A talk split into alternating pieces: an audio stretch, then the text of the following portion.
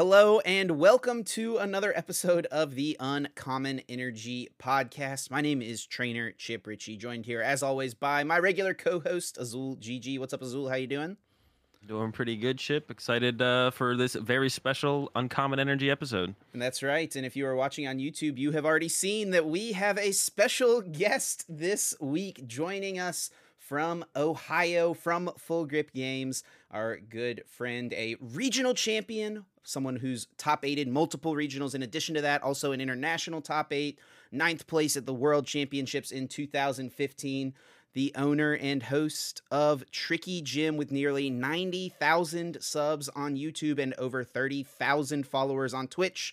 The creator of the Gym Leader Challenge format, our friend, Andrew Mahone. What's going on, Andrew? Thanks for joining us, man. What's up, Chip? I don't know if I can live up to that intro, but dang, yeah, I feel like you know one of those, you know, you're reading someone's you know titles and and stuff, you know, back in the back in the Dizzy, you know, like a king or something, you know. Yes, King Mahone uh, has joined us. like you got reading all my titles first, but no, that that's uh I'm really excited to be here this podcast has been doing incredible, and it's been awesome to watch you guys uh, watch you guys grow uh, as a duo. So it's been awesome, and I'm really stoked to be here. Yeah, man, I appreciate that. We've had a good time doing it, so uh, I appreciate the kind words. We're going to be sending, spending some time this week talking about the Gym Leader Challenge format. Of course, the alternate format that Andrew created. We'll talk a little bit more about that as we get into the episode. But real quick, let's just recap the weeks, how things have been going for all of us. Azul, how's your past week been, man? Uh, it was like okay. I was sick at the beginning of the week. Um, definitely probably got something from NAIC. I don't know what it was, like the post post event flu or whatever it is, the pokey bug. Um, and then my AC also broke. Uh, like I have like a specific like I have like an AC unit in my room because it gets so hot in my room with like my computer on, my lights on, uh, and then the central air does not get very good back here in this back part of the house. So I have like my own AC unit in the window, but it broke this week, so I've been like getting it everything together to get another one of those and get that in the installed in the window. I finally got that fixed yesterday, so I'm going to be finally back to like creating content and stuff this week. So been a little bit of an up and down week, but finally back on track. Yeah, I had uh, kind of an interesting week as well. Had some like family stuff to tend to earlier on in the week, and then I got to see, went and saw Thor: Love and Thunder, the new Marvel movie. Was not my favorite, not gonna lie. Uh, reviews online have been pretty mixed, and I would say the reviews are pretty accurate. There was some cool stuff in it, but it was definitely not my favorite of the Marvel movies. Mm. Also, uh, did find seen, out uh, what's that? You should have seen should have seen Minions, bro. I should have seen Minions. Yeah, definitely. Misplay. Uh, it, it probably would have been better. That's for sure. um, then I did find out on Friday that my wife and I both have COVID, mm. unfortunately. Mm. So we're stuck at home, quarantining it up. I have not been doing too bad. Thankfully, Brooke has been a little bit more sick. You know, she's 32 weeks pregnant in addition to having COVID, but she's doing okay, all things considered, just kind of congested and she's taking it easy on the couch. So, um, not too, too bad, but, uh, you know, we're getting through it. What about you, Andrew? How's your, how's your past week been? You've got a kind of exciting week coming up, I know.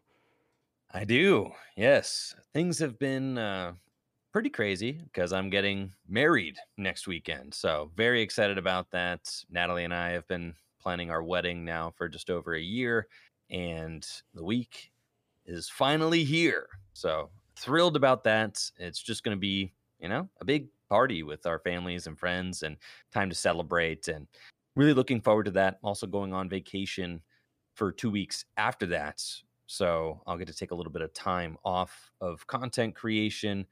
This week just cleaning, you know, we cleaned out our garage this weekend, which was uh, you know exciting because it was kind of filthy and you know we got to go to the lowe's and pick out a whole bunch of different uh, you know organizational uh, things like shelves and all that stuff and you know now it looks nice so that uh, was a big endeavor. I'm exhausted but you know it's uh, part of owning a home so thankful to be able to do it It is. It is indeed. Okay, so let's just break down exactly what we're going to be going through in the episode this week. Starting things off, we'll talk briefly about our thoughts all on the current meta with the new Pokemon Go set added. I know Andrew has been streaming and playing a lot of the new set, so we'll get some of his insight as well into his thoughts on where things are at right now. Of course, we're going to talk GLC, the alternate Pokemon TCG format that Andrew was a big part and is the creator of. Uh, the start of the format, we'll talk about just kind of the processes of the format, how you build a deck, and how it has grown over the past year. Because I believe this week is actually the uh, one year anniversary of Gym Leader Challenge, if I'm not mistaken, right, Andrew?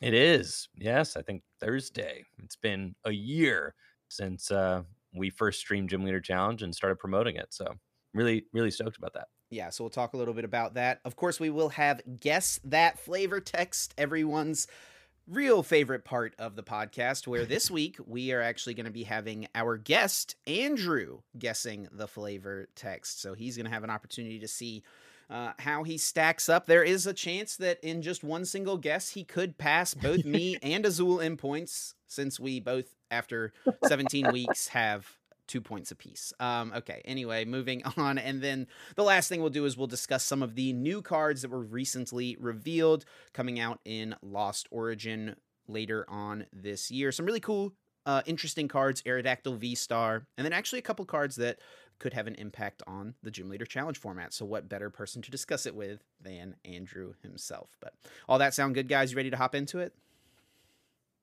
Let's do it.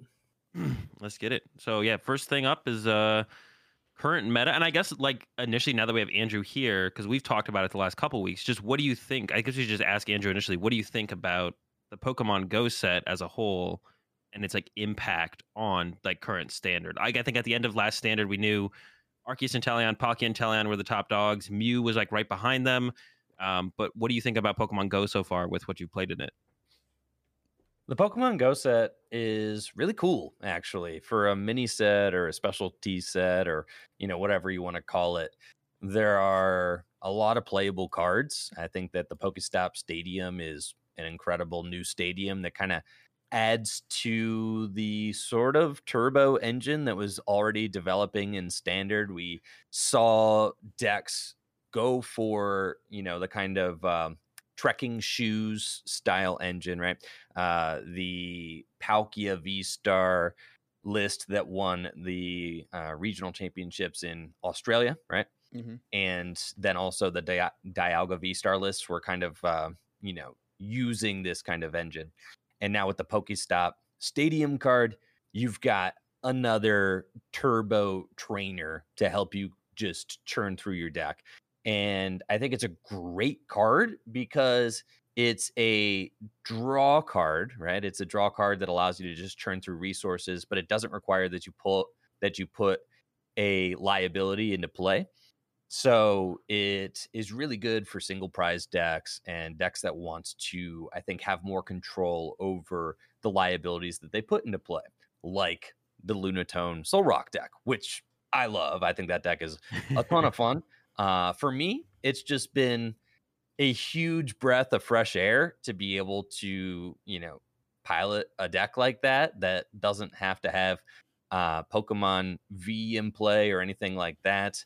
Uh, that can just be snappy, fast, and aggressive. Reminds me a little bit of Night March in a way. The power level isn't the same, you know, uh, relative to its respective era, but it can attack on the first turn of the game, which is really big for a single prize deck because a lot of single prize decks are not attacking on the first turn of the game. But I feel like the Lunatone Solrock deck can consistently, you know, do 120 damage on the first turn of the game going second, which is not insignificant if you're swinging into a Pokemon V or you're taking a, a Sobble knockout or something like that. Uh, that's where the single prize decks really want to be right now. So the deck feels really cool to play. Uh, I've definitely been enjoying my time with it. I think that there are a lot of really cool stage two Pokemon. All right, primarily there's the uh, uh, the Blastoise and the Charizard, right? So both yeah. of those are those pretty are cool. neat. The Blastoise accelerates six energy into play straight from the deck. It ends your turn. You know, ending your turn in standard is a uh, yeah. I mean, that's tough, you know, with a stage two.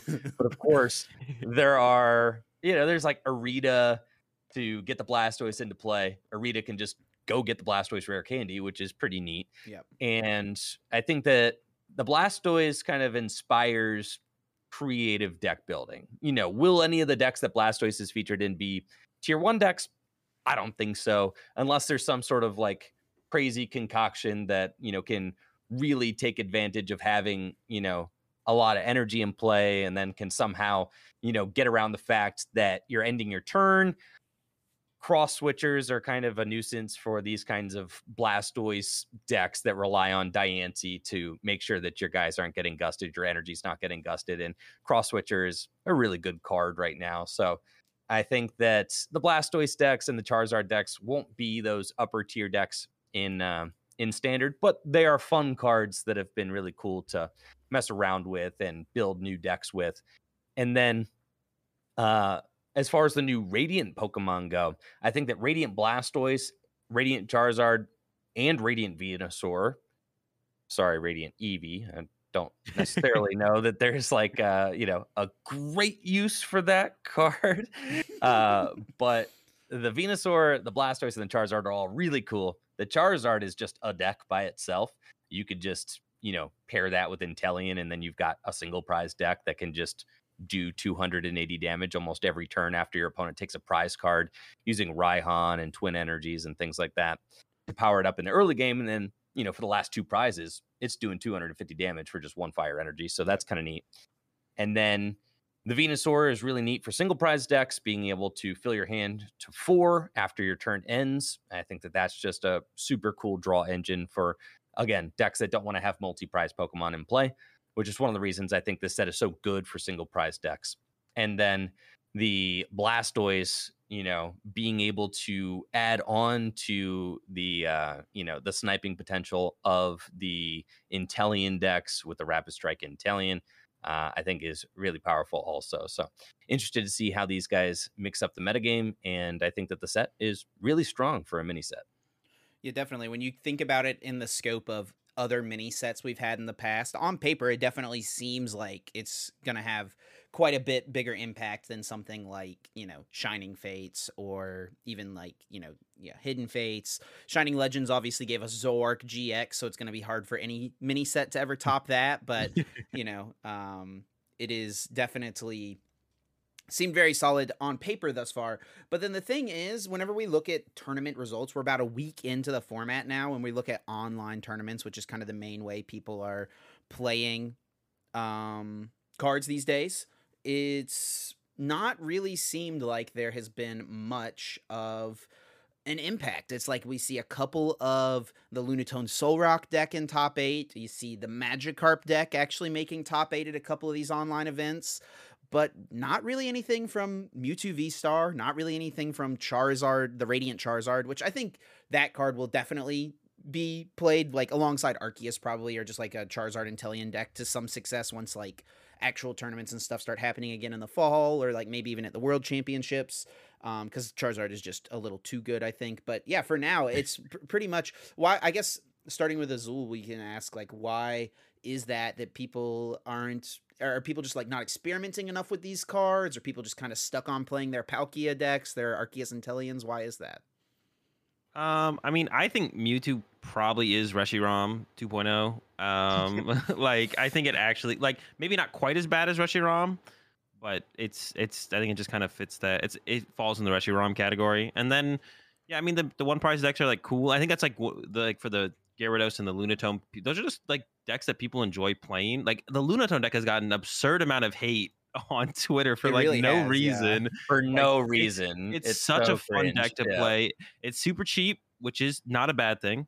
Uh, it's just a ton of fun to play. Like I really enjoy playing the deck. Andrew, you were mentioning how much you like it playing the deck. Like the deck is oh, just oh, yeah. a ton. It's just so enjoyable, and this because it's just so different than. And we haven't had like a one prize deck like this that has felt maybe just this competitive in a while. Um, yeah. As far as something that's like not like an Inteleon baby Moltres box deck, like something that's just straight yeah. one prizers, just go go go. Uh, the Gyarados was a little bit more underwhelming than I thought it would be. Uh, but once again, it's still one of those decks that's like new, different one prizer. People like just playing those kind of decks. I think Charizard definitely is just a ton of untapped potential. I would not be surprised, like you know, if not before Worlds, after Worlds, it's going to be, you know, in the top four most played decks, some kind of Charizard, like straight Charizard deck or Charizard index. Like that card's too good. I think just people haven't figured it out yet. So, but we're kind of waiting on that one to just kind of be unlocked. And then, yeah, I guess the, the Mewtwo just kind of is not great. And then we're starting to see Blastoise finally make the rounds in Urshifu decks. People are like going, you know, big Yoga Loop Medicham plates. I know Jake Gearhart's a huge fan of the Blastoise with the Rapid Strike Urshifu. So um, they've been putting a ton of time to that. We've been seeing more and more people kind of pick up on that as well. The Blastoise actually, and I think there's like a lot more room with Blastoise plus Medicham. Just seems like a crazy combo. So, what do you think, Andrew? Where do you think uh, the uh, the Pokemon Go cards will impact the meta from here? You know, moving forward. Yeah, I think that the biggest the biggest thing out of the Pokemon Go set is the single prizers. You know, the Lunatone Solrock, the Charizard, and the Pokestop Stadium. The ability to uh, you know, uh, the strength that's being added to these single prize decks and the single prize archetypes. I mean, we saw the Regigigas box deck was okay. Um, you know, I, I think it was a little bit too gimmicky for my tastes, a little bit too inconsistent. There were things that just constantly went wrong when piloting that deck. I felt the same way about the Rapid Strike Malamar deck. I loathed that deck. It was just another Inteleon deck at the end of the day, which, you know, I at this point am quite tired of the Inteleon engine. I think Same, it's yeah. I, it's played out, bro. Like I'm so sick of it. Well, we're not losing it anytime soon, so Uh, buckle yeah, in. which is one of the reasons I'm so thrilled to just be able to play a deck that's refreshing and different, like the Lunatone Solrock deck. And your resource management in that deck is important. You know, each of your scoop up nets is kind of like a, you know, it's like a plus power, feels like an electro Yeah. power or, you know, uh, power tablet or something like Mhm. that. As, you know, each of them can be used to, um, you know, to boost your damage output. Uh, similar to the the Reggie uh, the Regigigas deck. I mean, your scoop up nets are like a very valuable resource in that deck too. So it's fun to just experience the game in a different kind of way. As far as the metagame goes, how much is the Pokemon Go set going to impact the metagame for the World Championships? Arceus and, and Palkia are just broken, dude. They're like some of the most broken cards that have ever been printed in the Pokemon TCG. They're consistent, powerful. They can destroy a board position on the second turn of the game going first. Like, yeah, you know, with Arceus, you can literally play it however you want. And I agree with Chip. You might you might start to see you know Radiant Charizard in an Arceus deck. Uh, what kind of Radiant Pokemon were Arceus decks using up until this point? Yeah, like none, right? Yeah, Yeah. right. So yeah, so like, uh, how about a you know a one energy attacker with what 150 hit points or something? You know, Yeah. uh, that for the last two prizes of the game can one hit KO any V star. Pretty good, yeah. So Yeah. I think that's uh, I think that that card certainly has untapped potential and is something that we'll see pop up most definitely. And then the Lunatone Solrock deck, uh, you know, is it is it like a you know tournament uh, viable deck? Is it a tournament winning deck? Um, you know, I I don't even care to pick it apart like that. I just like it so much. So whatever, dude. It's good enough. It's good enough to play. It's good enough to do okay sometimes. You said it's gotten some top eights. Yeah, it's it's pretty good. I think it's the best single prize deck out right now, and I don't think it's close. So All right, all right, all right. Yeah, so yeah, Palkia and Arceus still been super dominant. Um, and then I guess like the other deck that has stuck around to be, um, a, oh, I think we got a little bit of an echo going through your, uh, through your mic now, Andrew. I think we're good. Oh, is it good? Yeah, okay, I thought I heard a little bit rolling, echo. yep. All right. Uh, so yeah, Palkia and Arceus still, uh, you know, the most dominant decks for sure. It seems like, um, and then it seems like Mew is finally not completely disappeared, but he's like not there as much anymore. Um, and we've got Mewtwo uh, v Union is like maybe the other deck that is like I feel like comparing to like NAIC, like uh, the other deck that is kind of stuck around, um, more so than pretty much anything else.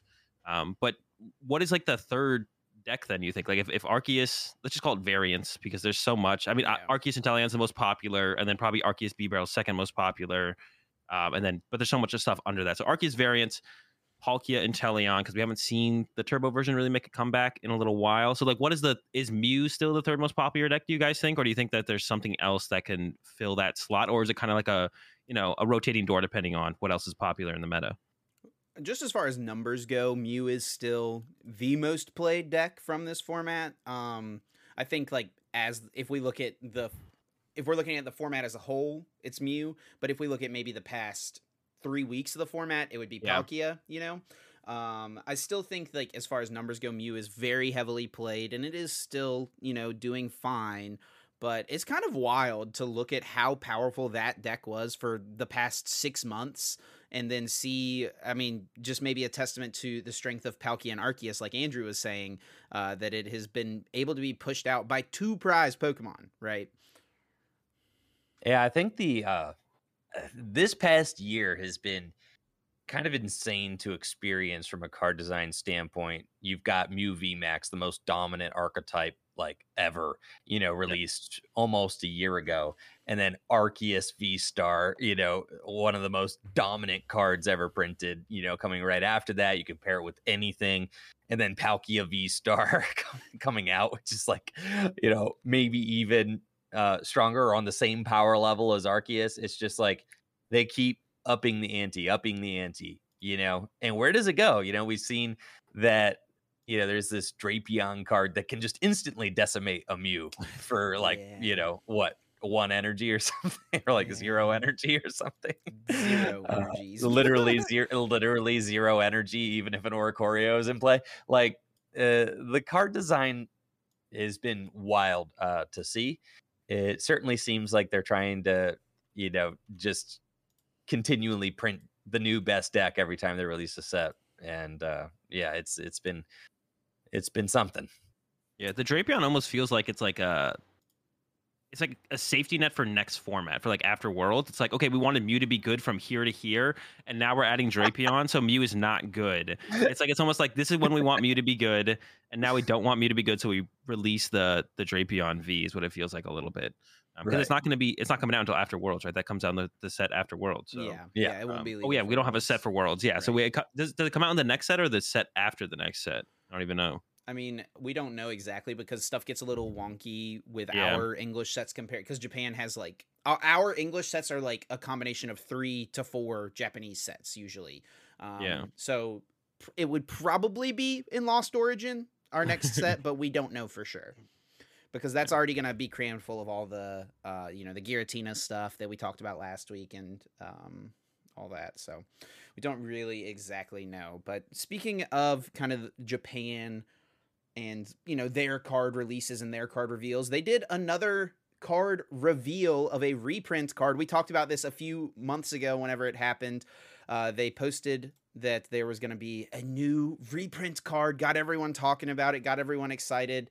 Um, last time it was an item card, and then the reveal came out and happened, and the reprint was Energy Lotto, which is a fine card, but you know, probably not worth its own YouTube video. it's probably just worth, you know, seeing it pop up on the website. But they made a big thing out of it. It's like this card's coming back. And so once again, just this past week, they did the same thing. Japan said that there was going to be a new reprint supporter card this time coming back into the game for the first time. People started speculating. People were like, "Oh, it's going to be delinquent reprint." That was a popular one I saw getting thrown around because there was like an Amoonguss that came out that had to do with getting discarded from the hand, right? And so people were like, "Oh, this makes sense." And uh, then other people were like, "Oh, give us Cynthia back, give us N back." That's kind of always the popular one. Everyone wants N to come back. Um, and the card was announced, it was revealed, and the reveal was Lady, which was a supporter card that I don't think was ever actually played in a competitive deck. Not that I can ever remember. It just searches your deck for four energy cards. It's not the worst effect on a supporter. It is like a pretty unique effect, but it's just never been the type of thing that's ever worth using your one supporter for turn four. It's- so wh- what's going on? explicitly it's better than than Cilan and uh Clemont. Yes, these other cards that explicitly an upgrade on those. yeah. And you know what? I did play Cilan uh, to some success back in the day in uh, early Blastoise Keldeo EX decks. Yeah, uh, when they first when they had Black Kyurem EX in it. Mhm. Um, yeah, I mean, we used to play Cilan in that deck. You could use Jirachi EX, Stellar Guidance, you know, go get Cilan, and then there's your black Kyurem right there. Right. But yeah, that's the. I mean, I'm reaching right now, and that's the only time. that's the that's the only time I've ever used a card like that. yeah i mean and so it's like it- it's like a fine effect on a supporter it's like it could pop up and be like i wouldn't be surprised if at some point someone found a use for this as a one of especially you know you're talking about Jirachi X we do have Lumineon in the format so it's easy enough to find the one of for a key time I don't really see the use for it right now, but I kind of I think kind of just the whole point is like why are we hyping this up? You know, why is this worth making a YouTube video for, getting people talking about if we're just going to give us like this would be cool and then the the reveal was like Colress or you know just some Yeah. like really good card that would get everyone super hype. It feels kind of silly to do all this like excited look forward to this reprint and then it's just a tier 7 uh dr- like supporter card, right? yeah, I don't know what the and I guess maybe they came up. This is the this is the second time that they've ever only done something like this, right? It was like Energy Lotto and then this, right? They've never done this yes. before. So I- I guess they just like had the idea of doing this, but then they didn't have like I'm sure they would have loved to have paired this with Boss's Orders, right? But they were like, we don't have any good cards we're reprinting right now. They could have done it with Rare Candy though, right? Yeah, they could have done it with rare candy, but honestly, I'd almost argue that like we're more likely to see Lady be played in a deck than rare candy right now. Holy smokes, dude! I mean, there was the people He's who played in their wrong. pocket, Leon. He's not yeah, wrong, bro. I think they just had the idea of this, and it's like a good idea. The reveal videos are it's a super good idea. I actually like. I wish, and it's really hard to do because the cards come out in Japan. But I don't know if either of you follow Hearthstone at all. But they give content creators cards to to reveal uh, in Hearthstone, so that'd be like something super cool. Um, of course, you'd have to like link up the content creators, you know, with uh, the players in Japan. But there's like Japanese content creators that could even be the ones doing it. You know, if they don't reach out to the ones in you know outside of Japan, that would even be fine. Mhm. Um, you know, I, I think like Shintaro and stuff makes content. So like if Shintaro on their YouTube channel was like releasing, you know, leaking a new Pokemon card coming out, that'd be super sick. That's what they do in Hearthstone. They give content creators cards to leak. That's the first time people see the cards is through the content creators. So, um, but so like something like this is still a good idea. But yeah, this I, mean, eh, I guess like they eh, they had the idea and they just didn't want to wait until they were actually reprinting cool cards Something or cool, good yeah. cards, and they were just like, we this we really like this idea. We really want to make these videos and leak that like our cards being reprinted. It's like, what do we got? We got Energy Lotto. What else we got? We got Ladies. Like, but the idea is so good, I want to do it. Like they just want to do it, so then they just like pushed it out. You know, instead of waiting until they actually had the good, cool cards being reprinted. It's interesting because it's like, yeah, it feels like a sketch of an idea. It's like an idea they have, and they're like kind of testing the waters to see, you know, how the execution works. But it's such a terrible idea to try this with bad cards because then Yeah. you're going to create this kind of like uh this expectation that it's always going to be a flop or something you know eh, or you know with the community or the community being like what's why are you doing this but maybe Yeah. they're just kind of like stringing us along a little bit and lulling us into a sense of like this card is you know it's not going to be anything to worry about and then the next time they do one it's going to be versus seeker or like trainer's mail like some big time like super playable card um you know maybe and uh, eh, and it's kind of like to what you were saying is well like something they've had planned and it's like this is just the cards that have fallen thus far, but it's going to be really cool if they do this. What's going to be annoying is if they do reprint a super powerful card and then they don't hype it up in any way, shape, or form. It's just like yeah, it comes out on the website. Oh yeah, we're reprinting Versus Seeker, by the way. yeah, they definitely should like use this more in the future, and hopefully, I mean, they will. Like they will reprint really powerful cards at some point in the future. They, it, it has to come around to that. There's They only so many yeah. good enough ideas you can have in the card game, right? To come up with each format, each set. So, um, yeah, yeah, hopefully they keep doing it and don't because like the amount of people that I saw being like, no, it's just going to be a bad card bec- af- for the for the lady one after the energy lotto was pretty high. Actually, a lot of people were just like, nope, it's going to be bad. They're just and baiting then us. they were like, right Yep. Yeah, and then they were right. My guess was Psychic's third eye. That's what I thought it was going to be. yeah. I mean, that's just kind of, you know, everyone kind of knew what to expect for this one. And so we'll see what happens Yeah. in the future with this kind of uh, method. But I think it is don't- They time. don't stop doing it. I think it's time for us to move on now to the beef, the main, the meat of this episode, and that is Gym Leader Challenge.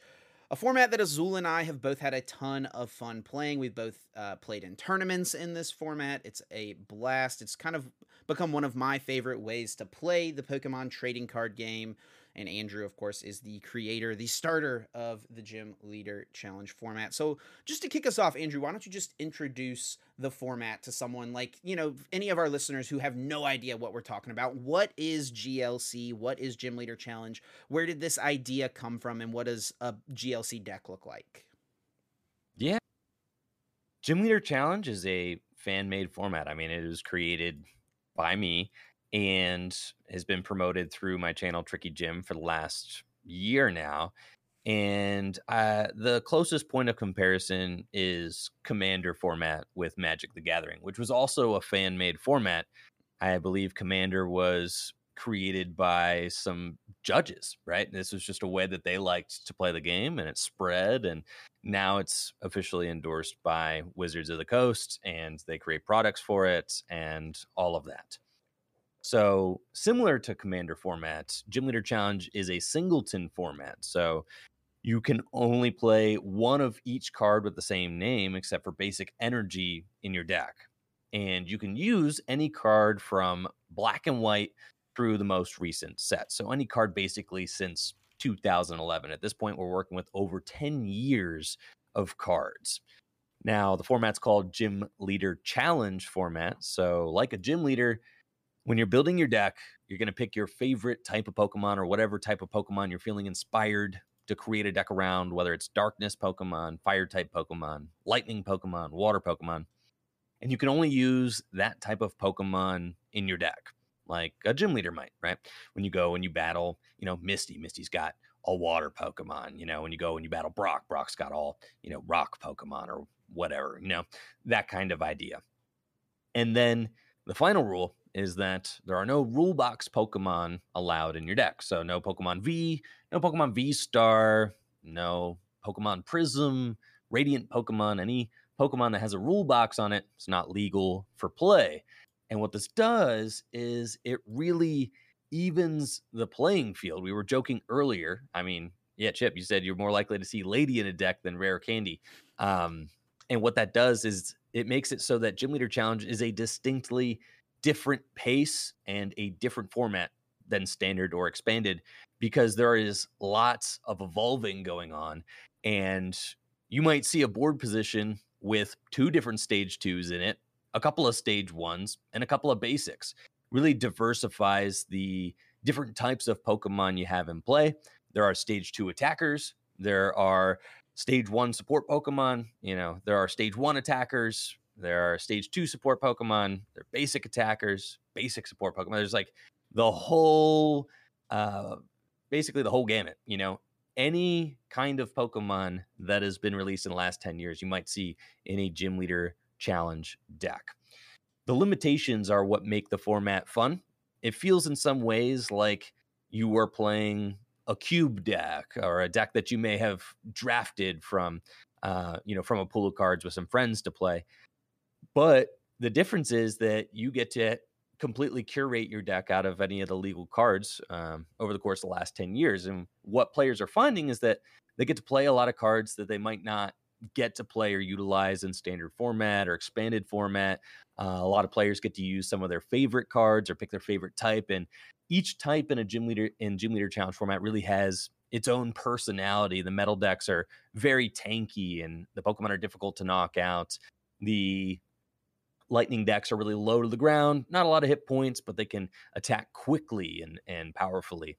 And the water decks are, you know, a lot to set up, but once you start raining that energy into play, your Pokemon can do a ton of damage. So each deck kind of has its own its own flavor, and uh, a lot of players really connect with that and get into their deck. Now, how the format came to be, uh, basically, about a year ago, we are in the middle of the summer and we were in the middle of the pandemic and we were in the middle of Arceus, Dialga, and Palkia GX dominated format, right?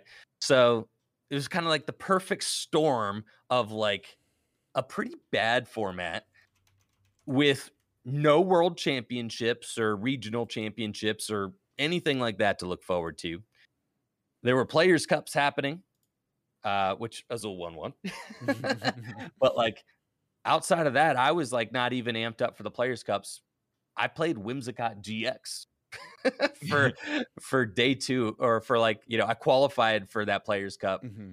in the ADP format, the one that Azul won. I was pretty sure it's the one that Azul won. I played Whimsicott GX Porygon Z uh, for that because I was just like goofing around. I didn't really care, right? I was just trying to have fun, and I was having a hard time staying motivated and and having fun uh, with the state of the game and and the power creep and the pace of the game, and you know was kind of pulling my hair out just trying to find stuff to do because I mean I stream every weekday, right? I mean we're streaming for five to six hours, five days a week. You know, if I'm not loving standard format, that's going to become very evident, right? I feel like there was only so much standard format to play during those times, right? It was like your ADP, your Lucario Melmetal, uh, you know, uh, and then like you know, Urshifu came out, and you know, Pikarom, Urshifu. It's just like I was kind of, I was kind of over it. I've had the format. I had definitely felt like I'd played out. So, so we were looking for something fun to do, and during those Players Cups, I actually commentated one of the Players Cups. I believe it was Players Cup three or four. I don't know. I commentated one of them.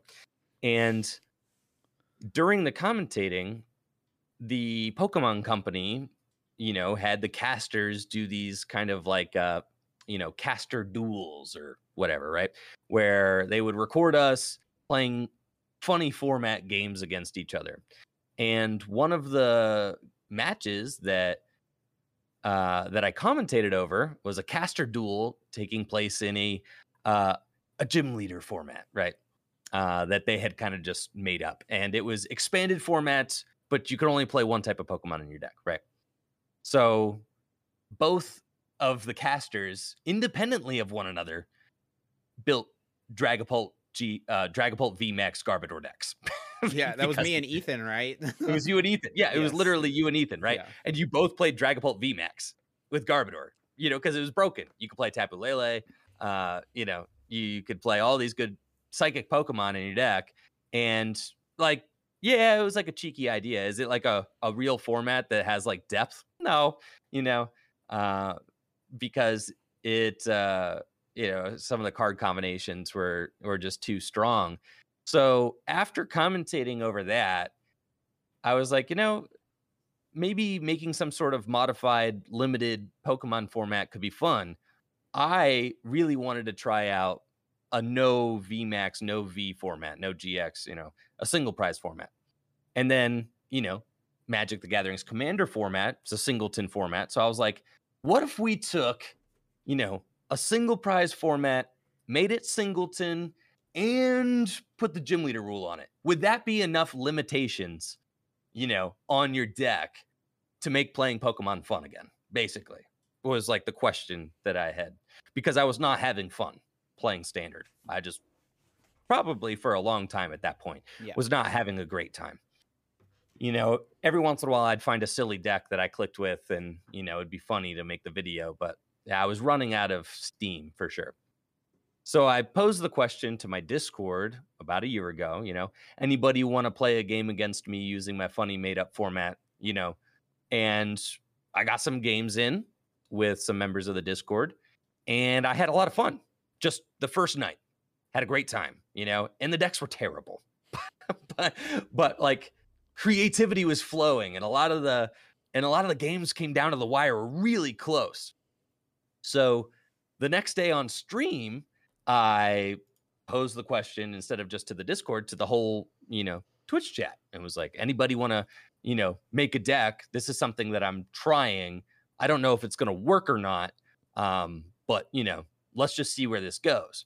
And basically, that stream was a way for everybody to kind of witness this different way of playing Pokemon cards.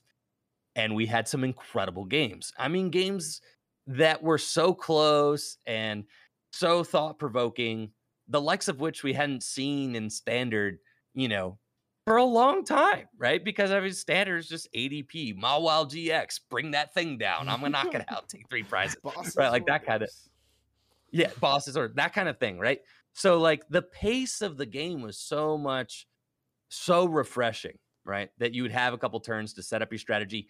And the one thing that I say about Gym Leader Challenge, and part of what makes it from from like a a game theory standpoint, is that Gym Leader in Gym Leader Challenge, it is more fun to lose a game in Gym Leader Challenge than it is to lose a game in Standard because you have more chance to execute your strategy and there's more chances for comeback.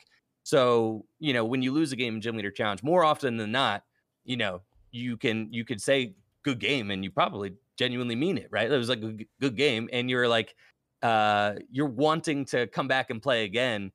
You have that spark, right? That spark to want to come back and play again because it was a good game, even if you lost, and you're already thinking about, you know, the possibilities for being able to maybe alter your deck, change a card or two, and go forward and tackle that next game.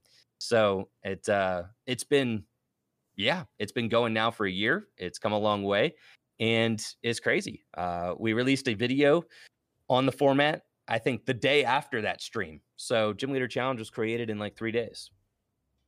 Yeah, and that video was released. I looked before we started recording, July fifteenth of 2021. So yeah, right at a year now this week yep. of the format, and it has been uh, quite a journey, right, for the format um, over the past year. It started from something you did with your community, and then it grew into people hosting online tournaments with it. You started hosting tournaments with it alongside the Full Grip Games 1Ks that were popping up with every set release. Uh, now it's started to be played all over the world. I know you've told me about you know posts and messages you get from people playing it in Europe, in South America, in Japan, even just all over the world. Um, and now, even we've seen it as side events at major Pokemon tournaments, the last couple of regional championships and the North American International Championships. There were multiple side events for Gym Leader Challenge, most of them getting close to 100 players in uh, in the pool for each of them, right? In EUIC yeah, as well, right? There was yeah, at EUIC, EUIC. Well, yeah. Yes, there were side events at the European International Championships. There was uh, side events at the regional championships at Indianapolis. Uh, the side event had over 90 players. At the North American International Championships, uh, I think both flights on Saturday had over 100 players. So, yeah, yeah. I mean the it, the the two, uh, two enthusiasm's been insane. What's Over up? 100 players at uh, what's it called? NAIC? Yeah.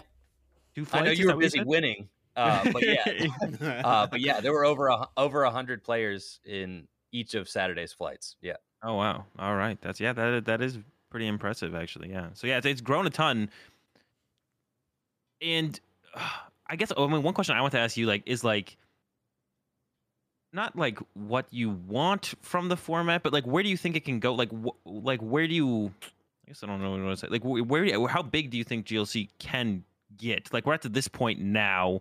It's being recognized as a format that like organizers are bringing to their side events and even at the ICs as well, which I think is like a bigger step past the regional, right? That the fact that they're they're being and they, you're getting a lot of players in them, and it's it seems like it's only going to grow from here.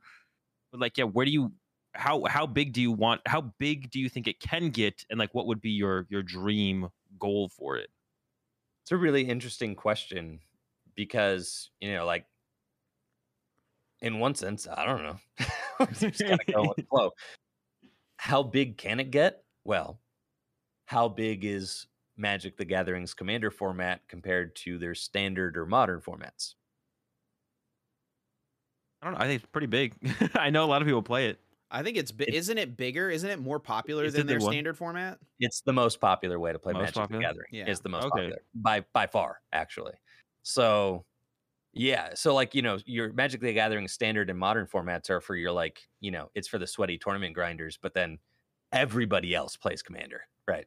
Uh, and there's a lot of they call it kitchen table magic, right? I mean, that's where magic lives and and breathes and exists, right? Is on the kitchen table. It's and that kitchen table experience experience is you know largely a commander experience. So it is uh it's by far the most popular way to play magic and i you know i i think that that is the potential for gym leader challenge. Gym leader challenge could be the most popular way to play pokemon cards. I think that if we look at you know if we look at standard and expanded format those are the two supported formats in the Pokemon TCG, right? Mhm. Oh, what what's up with expanded right now? Who what do you guys think? I'm, going to pose a question to you guys. The interviewer is the, is now the interviewee. Yeah. So, what do you guys think of expanded format? I mean, I've think that- extensively. Oh, go ahead, shit. Go ahead. I was just gonna say, I think that before, i- if the plan is for expanded to return for regionals this coming season, I think it definitely needs a look at as far as the legal cards for the format right now, because there's a lot of you know that after this new set with the Dialga V Star. And people were playing in the expanded events with their Electrode GX Dialga V Star Garchomp Tina deck and just winning the game on turn two. like that just should never happen. And you know, maybe if expanded tournaments were happening, they would address it a little more quickly. The fact that they haven't, I don't know, it makes me wonder what their plans are. Yeah, I mean, I've like extensively. I've hated expanded for a while now. Me too, Um, man. even like while when it was still like you know being played at regionals, I was like, this is just like so dumb. Yeah. I mean, um, I, I know. Yeah, for sure. I I, know. I say, mean, I. Yeah, Oh, go, go ahead. ahead, go ahead. Go, go ahead. Go ahead. um, yeah, I would say I was gonna say, uh, yeah. So I mean, they would need to ban a lot for me to even consider wanting to play in an expanded regional. But even then, like, if I could get the opportunity to just like cast every expanded regional next season and then play in all the standard ones, that would be like the dream for me. Would be to like not not play in any of the expanded regionals. If I could, if they if they need an extra caster to come to some of the expanded regionals and cast, I would love the opportunity, and then just like play in all the standard regionals next season and ICs. So um, I think it's cool to have two formats. Like I think there it adds depth, but only to the point where it's actually competitive and accessible to you know enough like the general the general player base. Right. So I think that I mean expanded format is is kind of like a lost format in my mind. I feel like the the card design just no longer the modern card design no longer makes sense with an expanded card pool. It did for a while. I would argue that expanded kind of was at its prime some at some point during the Sun and Moon era, probably Early before tag Moon, teams. yeah. Yeah, before tag teams came out. I'd Mhm. say like expanded format was kind of like you know maybe starting to reach a point where it was a little bit too broken you know right around 2018 but was still fun um you know and then there was obviously all the degenerate control stuff which was like you know kind of running expanded for a while i liked that expanded format rewarded the deck builders and rewarded uh people who had experience with the card pool Mhm. I felt that in the 2020 season before COVID. I, you know, me and my buddies built the Rowlet and Alolan Exeggutor deck. You know, uh, was able to finish top 16 at that Richmond Regional Championships with that surprise deck. JW won. Michael Zealy got top eight. Brady got top 32. You know, so we were able to just build a, you know, a secret rogue deck and just, you know, and just plop it on the to- an un- unsuspecting field, right? Because there just wasn't a lot of information out there for expanded format. There wasn't a lot of, you know, I, people don't play it as much as standard. So you could just, you know, you could just make a call and just run it, you know, uh, you ju- if you if you made the right call. And then at Collinsville, you know, I think we saw that was the last expanded regional to occur. I think it might be the last expanded regional to ever happen. If I if I'm making my prediction, I think it'll be the last expanded regional ever and it was a bunch of degenerate hand lock decks. I mean, what Justin Bokhari won with the you know Trev and Dusknoir, the melodic to blow itself up. You eliminate your opponent's hand. There was a bunch of doll stall decks. I know because I lost to one in top Azul eight. played it as well at that tournament, right, Azul? Yeah. yeah. I was the only proper attacking deck, you know, in top eight of that regional championship with my Snorlax VMAX deck, which could do 300 damage on the second turn of the game. And, you know, it was just it, in in my top eight match. Um, I was dead drawing game three. I was very confident that I was going to be able to win, but I was dead drawing game three, and you know, time was going to be called in like five minutes, but I was dead drawing. And by the time that I actually got an attacker going in game three. My opponent was able to establish a board where they AZ'd up all of their prize giving Pokemon and had a board with four dolls. so it's like a, a game goes to time and there's no way to take a prize. there was nothing in their discard pile. There was no way I could do anything. So I, you know what I mean? It's just like, so we're sitting there. Obviously, it go it went way past, you know, uh, turn three of time, but that's just how degenerate it was, right? I mean, there just was so Yeah, it's. I think it's just a format that doesn't make sense with the card design anymore. All the Pokemon that are being printed now are the most pro are the most broken Pokemon to ever exist. Do the V stars compete adequately with Pokemon EX?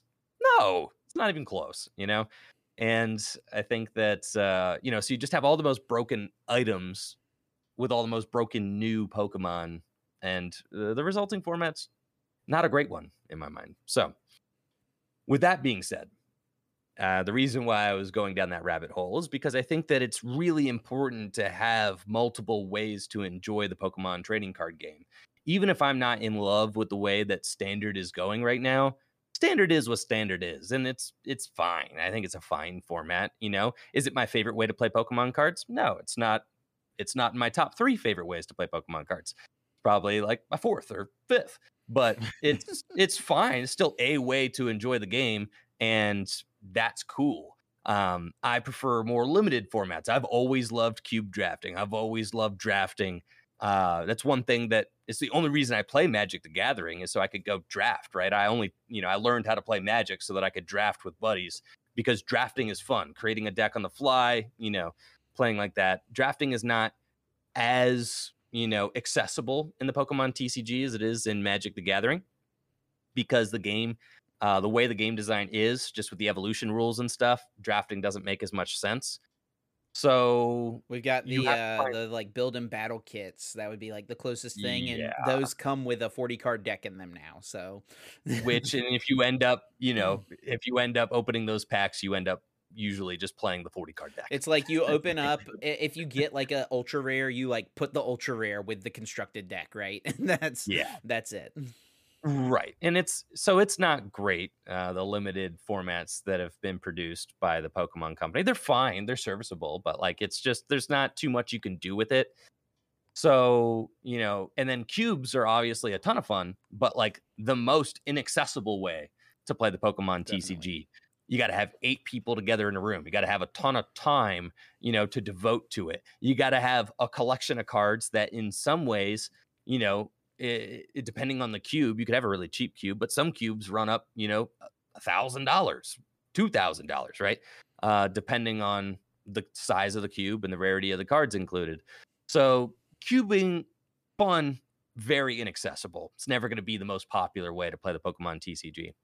So Gym Leader Challenge for me is a way t- for players to experience that kind of limited deck building, that uh, limited uh, you know deck design and gameplay aspect that you might get from a cube experience but it's a way for everybody to be able to experience that and for two people to be able to have uh, you know a fun limited game um, who may have never met you know but so long as they both understand the rules of gym leader challenge they can both build their own decks and then enjoy that game and the complex strategies that come with a limited card pool uh, with a large you know a large window of legality, but like limitations on deck building that make you know the games really nuanced and interesting and fun. So in my mind, Gym Leader Challenge is really important. I feel like you know the game really needed another format with expanded kind of. And I feel like a lot of players feel the same way we do. Uh, I feel like the Pokemon Company feels the same way we do about expanded format because they have kind of let it go, right? So they obviously don't care too much about it. So I feel like Gym Leader Challenge is kind of like that necessary thing. So what do we want out of Gym Leader Challenge? It's a tough question. You know, do I think there ought to be Gym Leader Challenge regional championships? I don't think that there needs to be. I think that it's just a great way to play. I'm almost concerned that if Pokemon, you know, were to make Gym Leader Challenge regionals or whatever, that it would uh, yeah, it, it, would it would ruin the the casual fun aspect of Gym Leader Challenge, which is like my favorite one of my favorite parts about it, or that it would make uh it would bring too much toxicity to the format where people are like oh that card's unplayable no you can't play that card it's not tier one you know don't don't even put that card in your deck you know like that kind of attitude i don't want that like in gym leader challenge right because I want Gym Leader Challenge to be more casual, accept, accessible. Why? Because as a content creator, my mission is to help grow the game. And whereas standard can be kind of cutthroat and toxic at times, you know, very high velocity, turn two knockouts, take a third of my prize cards, you know, checkmated you on turn two or three. Gym leader challenges, uh, I feel like the pace is different.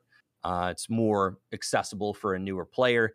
And I feel like it's important to keep it that way so that there are different, there's a different variety of, of, uh, I guess, you know, uh, of formats, you know, in the Pokemon TCG. All right, I got like a, another question to go with that then. As far as like the longevity of like gym leader challenge goes, GLC goes, like obviously you want it to be around for a while, and the goal would be for Pokemon to officially release products yes. that you know mm-hmm. have some of the older cards. Um, but then does rotation ever become a question for GLC? Um, that's something I think that if they want to keep around expanded, they might have to like rotate expanded up to Sword and Shield on and kind of restart over with a better mindset and a better idea of how they need to tackle expanded. Like for them to make expanded work again, I think they'd have to rotate up to like Sword and Shield on maybe like a season from now, and there'd be like eight sets uh, in expanded, kind of go back to like what expanded used to be, kind of in that sense. Um, but for GLC, then like is there like a not a fear, but you know, have you ever thought about like you know maybe we need to eventually rotate GLC up, you know, a block or something to like be able to keep up with accessibility of the cards. Nah. Never rotate it. Nah. Black and white on. Yeah. okay. Yeah. I mean, yeah, I don't think it ever needs to be rotated because I think one of the you know, one of the charming things about the format is that you're going to be using, you know, maybe you use a Tynamo that's 10 years old in your deck. You don't have to use a 10 year old Tynamo in your deck you can use a Tynamo that was printed this year, and it would have a negligible, you know, a very small, you know, uh, difference on your gameplay. So the difference between you know uh, this card and this card you know might be a handful of dollars but you know if you're casual then you're not going to be spending the extra money to get the old card now obviously accessibility is an issue we've seen this with gym leader challenge already uh, because you're you're starting to see some like uncommon cards, you know, become thirty dollar cards, which is for me. That I know some players see that and they're like, oh, they dread it, right? They're like, man, they're ruining a good thing, right? For me, it's exciting. It's just exciting because it means people care, right? And as a content creator who's creating their own format, and trying to instill the love of the game and the love of custom formats in a community to see prices reflect that um you know on, on some cards. I think it's like there's maybe five cards that have like really spiked um as a result of gym leader challenge. To see that means that people care enough to spend $50 on a roserade right? Or people care enough to spend uh $30 on a Musharna or you know people care enough to spend $30 on a Gabite um, that might be 8 to 10 years old or something. And you can't buy that. You like you can't you can't just like pay your way into getting the community to care about something. No amount of money can do that. The pokemon company International has not created a, a, single prize custom format that people care about. They've tried their hand at various alternate formats, you know, over the course of uh, the time that Pokemon cards have been around. But like, you know, this is organic. It's happening naturally, and to me, that's exciting. Uh, it's the most exciting thing that could be occurring. You know, Gym Leader Challenge and its reception by the community to me is bigger than any uh, tournament success that I've had. It's it's bigger than any content creation success that I've had. It's it's the biggest I think uh, success of my career is being able to promote and uh, and share this format with the Pokemon community and have them really uh, love it. You know, and now that it's kind of out there, it's just growing on its own and I just want to kind of like fade into the background and just let it take on a life of its own. And that's and I take a lot of pride in that. That it's just like I don't even have to promote it really anymore because it just promotes itself now, which is thrilling. Mm-hmm. Yeah, I mean, I think it's definitely cool whenever something that you had a hand in getting started has become bigger than you. And that's really what it has become, right? You know, whenever we have people uh, you know, players in Japan sending you messages like, "Hey, we're playing this format." Like these are not people who are watching your YouTube videos, who are watching your streams and playing with you on stream and stuff. They they are people who have just heard of it and realized this is a fun way to play Pokemon. And you know like local stores across the country and stuff i've heard people talking about organizing glc events and all this stuff. Um, obviously tri- uh, full grip games has hosted multiple actual tournaments with pretty sizable prize pools in them for the gym leader challenge format uh, yeah it's definitely a testament to how fun of a way it is to play pokemon cards So if someone is watching this and they think this all sounds good and fun, uh, and they're like, "All right, I'm in." Gym leader challenge sounds fun. Where do they go? Where? How do they get started? How does someone start to build a GLC deck? Because you know we talked about this a little bit. You know, there's like a competitive nature to it, but it is at its core a casual format, right? So, uh, you know, it shouldn't, in theory, that that's one of the draws of it, right? Is that it should be pretty easy for someone to assemble a gym leader challenge deck. Yeah, it is. I mean, it is. At the inception of Gym Leader Challenge, uh, one of my big, you know, advertising points was that a Gym Leader Challenge deck will cost you less than an Elite Trainer box.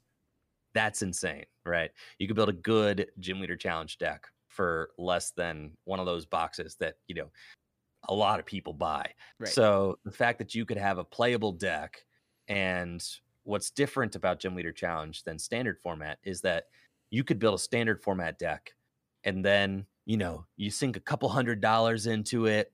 You're really proud of it. And then you tune into Tricky Gym or Azul GG. And they're like, oh, yeah, that deck is trash, bro. No more. yeah, that, that deck is like two months old now. Nobody plays that card anymore, right? Matt, like Jolteon VMAX people, yeah, Dragon right. Ball VMAX, you know, people who like bought into these kind of people who bought into Shadow Rider and then Shadow Rider just got, got terrible, right?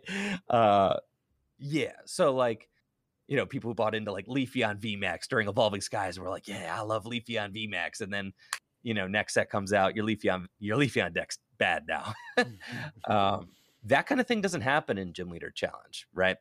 Because the format evolves slower. Because when a new set comes out, say there's a really good card in that set for your gym leader challenge deck. That is one card out of 60, right? So the format evolves uh, more slowly than standard format does, and the meta changes more slowly. So you could build a gym leader challenge deck today, and then you could put it in a closet and bring it back out a year from now, and you would still have a good game played against somebody's gym leader challenge deck from 2023. I could almost guarantee you that because uh, the power levels are going to be more steady. Uh, the power creep in the Pokemon TCG hasn't infected uh, the single prizers as much as it has uh, the multi prize Pokemon. So, getting started in Gym Leader Challenge, you're going to want to head over to gymleaderchallenge.com. It's a website that I created. It's got all of the official Gym Leader Challenge rules and starting guides. So, say you're like, you know, relatively new to the Pokemon TCG, started in Sword and Shield, or, you know, a modern set, and you're like, wow, okay, 10 years worth of cards. How can I possibly wrap my mind around that? Well, there's guides on each type. So, say all you have to do is like, you know, say, I'm interested in fire Pokemon. Cool.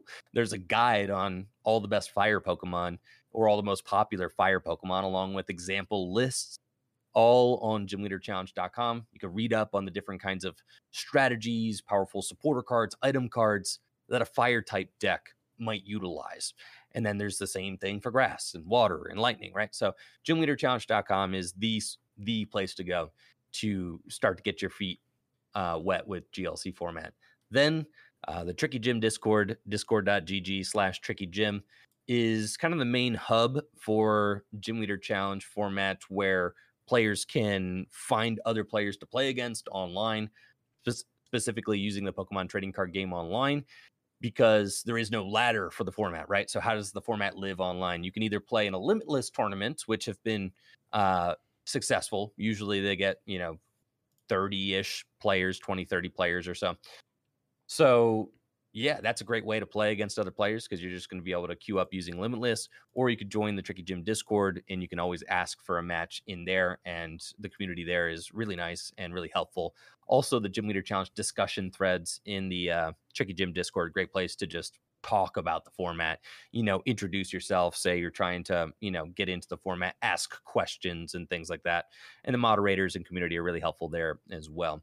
But that's kind of like where the format lives right now, gymleaderchallenge.com and in the Tricky Gym Discord, but it also just lives in like communities and pockets elsewhere all around the world that I have absolutely no control over. So there's like, you know, leagues that are being hosted and stuff like that. So really you just get into it, you find some friends that are into it and you kind of just I, I almost like I feel like I don't want to have, you know, too much control over it. I want it to just take on a life of its own. You know, it's an idea. I feel like you can't own an idea I don't own Gym Leader Challenge. I don't own the idea. I make the rules for it. I own gymleaderchallenge.com. That's like a tangible, I guess.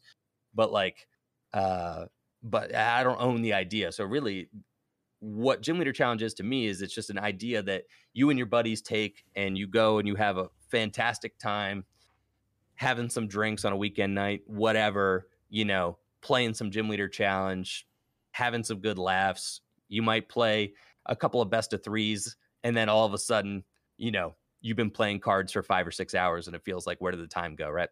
So it's that kind of format where hopefully you're just having fun, enjoying, you know, the games and uh, all that with your friends. In my mind, that's the peak way to experience the format. Okay. Would it be fair to say that maybe one of the goals for the format is once PTCG Live gets sorted to have an official ladder on PTCG Live so you can actually queue up gym leader challenges games on PTCG Live? Yes, that's whenever that whenever sure. that gets but, sorted out. but not on not on live though, because the goal is for live to get canceled, and then okay. for some other game there to be a new client. So yes, the the end goal. There's two steps, and step one. Step one is that step two, new client with Gym Leader Challenge. Step three, pro- yes. profit. so yes, I do think that. So to answer your question more fully, Azul, yes, I think that uh, I don't know that Gym Leader Challenge ever needs to be a regional format. I think that I think it would be sick to have like one regional a year in Gym Leader Challenge format. I think that'd be dope, right? But like, don't run it into the ground. You know, just you can let it exist as like this one kind of or a Gym Leader Challenge special event or something. I think that that would be dope, right? Some sort of you know official you know tournament using the format I think it'd be really cool to do it as like a one-off special event every year as like kind of like a celebration of the format. It also would help to promote the format officially through the Pokemon company, which I think would be really big. So, I think that that's kind of that would be my goal. Not the regional circuit, but a one-off once a year special event promoted by the Pokemon company, then an official ladder on their online game um, so that players can enjoy the format without needing to go through these roundabout ways of finding a match. So yeah, and product to support the format so that cards getting old and inaccessible is no longer a problem, but something to be embraced because uh because the Pokemon company can like create gym leader challenge uh decks. Oh, and then also the final goal would be for the Pokemon company to officially acknowledge me as the kind of creator of the format and compensate me in some way. Yeah. Get that bag somehow, right? Yeah. yeah. Yeah. Yeah. Yeah. Because I want them to take control of it. You know, I I I just do. I want them to have it, kind of. I mean, because I want them to adopt it officially. And uh, you know, like I said, I don't own the I don't own an idea. It's, it's Pokemon's game. They created the game, but like it'd be dope if you know they hook me up somehow. Bought the website from you or something right? That's that's my idea is that they keep the name gym leader challenge and they buy gymleaderchallenge.com for me. Because that way it's like you know it's a symbolic handing of the keys right? Sure. I mean honestly I don't think it's necessarily out of the realm of possibility for something like that to happen. It would be amazing if it did. Um, products got it made for the the um, the format and all that. Like at all of the internationals and regionals that they had, these side events, there was little QR codes on all the tables where people could scan and enter a survey. They had this for all the side events, you know, because they have a bunch of silly formats. Like there's like a ditto format, a team format, and all this stuff that they do these side events for. Um, but they ask on the survey, you know, what side event did you participate in? You know, click GLC, and then they would ask like on a scale of one to five, how much did you enjoy playing this format? And I would say probably pretty much everyone who did the survey probably put a five.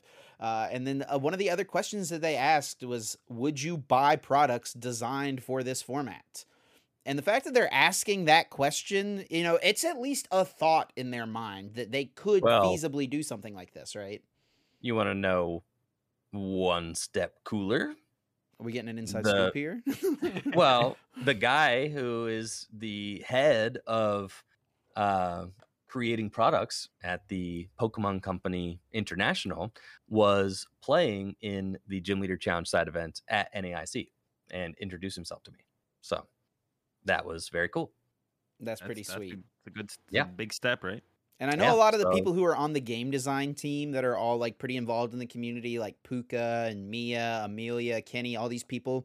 Uh, they played GLC a decent amount, and I know they all have decks built for it. Which is i mean that's the dream right? So like people who are employed by the pokemon company international are are you know getting familiar with the format. They're learning about the format. They're excited about the format you know. I think leading up to naic you know they were chatting me up about the format you know through text and stuff like getting texts from the game designers being like yo yeah i'm i've been thinking about my gym leader challenge deck. Like that's happening you know which is that's just really exciting. It's really fun, you know. So it uh it certainly, you know, the Pokemon Company is aware of Gym Leader Challenge. That's like yes. What do they want to do with it? What are they going to do with it? What are their plans? How do they see this format continuing to grow? How do they want to incorporate it into what they're already doing? Oh yeah, just you know, I mean, I don't know. they don't talk they don't talk bro. So No, like we're just gonna be here we're gonna be here speculating you know? But i can say that uh, people who work for tpci are playing and enjoying the format. That's from an outside perspective which is where i'm at. That's what i can say and uh, that's what's happening which is dope. I mean that's like the format's only a year old so there's only room to grow from here Well, hopefully we get to see it grow a bit more. It has definitely been a blast to watch it thus far. I know I enjoyed a bunch. I know Azul has played plenty of it and enjoys it as well.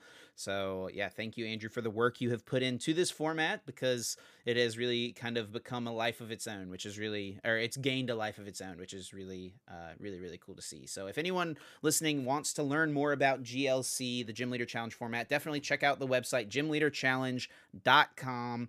There's a getting started guide. There's a guide to all the different types. Lots to get caught up on. You should also check out Andrew's YouTube channel, Twitch. dot- Or sorry, YouTube.com slash Tricky Gym, and then also the Twitch channel, Twitch.tv slash Tricky Gym, because you play it at least once a week, right? Probably a couple times a week Yeah. over on the Twitch channel. Yeah, yeah, yeah, yeah. I you know it varies. When a new set drops, everybody wants to see the standard decks. Sure. So usually we'll grind out the standard decks a little while, but then uh, I'd say on average once a week, yeah, we do a gym leader challenge stream where we just uh, play GLC all day, which means that I'm just taking challenges from the from the viewers because there's no ladder, right? so that's that's just what we're doing. Like, hey, anybody got a deck and uh, want to play? So It's very cool. All right. Well, we will move on from our GLC discussion. Thank you, Andrew, for your insight onto it and giving us a little bit of the background, the history of the format. And we'll move on to everyone's favorite segment of the show, which is Guess That Flavor Text, where this week we're going to have our guest, Andrew Mahone, guessing the flavor text. The way this works is we have picked a card which we will read the fun little bit of text in the bottom right corner, the flavor text as it is called, and have our guests guess what the our guest guess what the card is that we are reading from. And you do have three lifelines as well, Andrew. So we'll read the flavor text to you. If you just guess based off that, you get four points. okay, And for each lifeline you lo- use, you lose a point. So you can use a lifeline of what set the card is from, Okay. what stage the card is, and then you can also have us read an attack name. So those are the three different lifelines you have available to you. You can use all of them, you can use none of them, whatever you want to do. And uh, if you're ready, Azul's got the card ready to read How for many you. How many guesses? Just one guess, right? One single Yeah, guess. one guess. Right. Okay. And each of you have two points. Currently, yeah. yeah, 17 weeks And how in, many yes. episodes have you done? 17, 17. All right. Cool. All right, someone ready? someone told me that this week um you know i knew someone someone messaged me and was like chip i knew azul didn't know that much about like the lore of pokemon outside of like playing cards and stuff but i expected better from you and to be honest it is disappointing i will do better i'm sorry Listen, man. Nah, it's cool, bro. I mean, like, you know what you know. You know, you know the stuff that maybe you were connected with as a child or whatever. But like outside of that, like, I- i've missed some pretty no obvious ones bro. to be fair I ain't a professor, man. Listen, the professors know everything. Okay, I'm not. I'm not a coat. I don't have a lab coat, bro. Like that's not me. You know. So all right azul right, you hit, ready? hit us with it All right. Uh, a tale is told of a town that angered blank. Before the sun rose the next day, flames utterly consumed the town, leaving not a trace behind. hardcore Sheesh. Okay. so you can talk us through like your thought process what we're you're thinking, thinking it's we're thinking it's fire type, obviously, because all right, but let's uh can you read it to me one more time, Azul? A tale is told of a town that was angered by blank. Before the sun rose the next day, flames utterly consumed the town, leaving not a trace behind. Okay. Can you Or a give tale- me A tale is told of a town that angered blank, not by blank, that angered Oh, okay. blank. Okay, okay. Um so then the lifelines are stage, type, and attack name. what Yeah. set the card is from, what Oh, set. stage the card is, and then read an attack name. Okay, okay, okay. Um so let's go stage. It is a stage one Pokemon. Okay. Um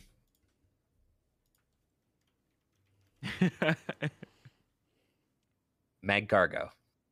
Locking Ooh, it he's just in. going in. Yeah. No, you Dang. locking it in. It- It is Yeah. not Magcargo.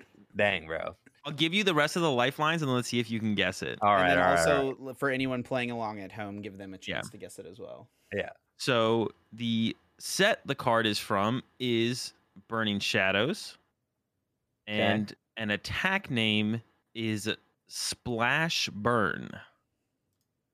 uh, Volcanion. No, No. that's a basic.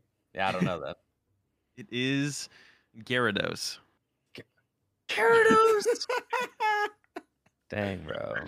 It's the Venting Anger Gyarados. Venting anger. Yes, I can see it in my mind. This card pile. Why did I think it was fire? Well, I I, mean, the mean, to town be did fair, burn. it talks about burning, leaving a town burned. Yeah, okay, then that's why. Then that's why Yeah. I thought it was fire. Okay, I'm not upset with my guess. No, it was a it was a fair guess for sure, but it Yeah. was wrong. So uh, zero points to you. Andrew. All right, fine, fine, fine, fine. See, I wanted to go one lifeline and then take the lead with a three pointer. See, so and was- it would have been so sick if you had done it. I know. Just didn't I quite know. work out this time. No.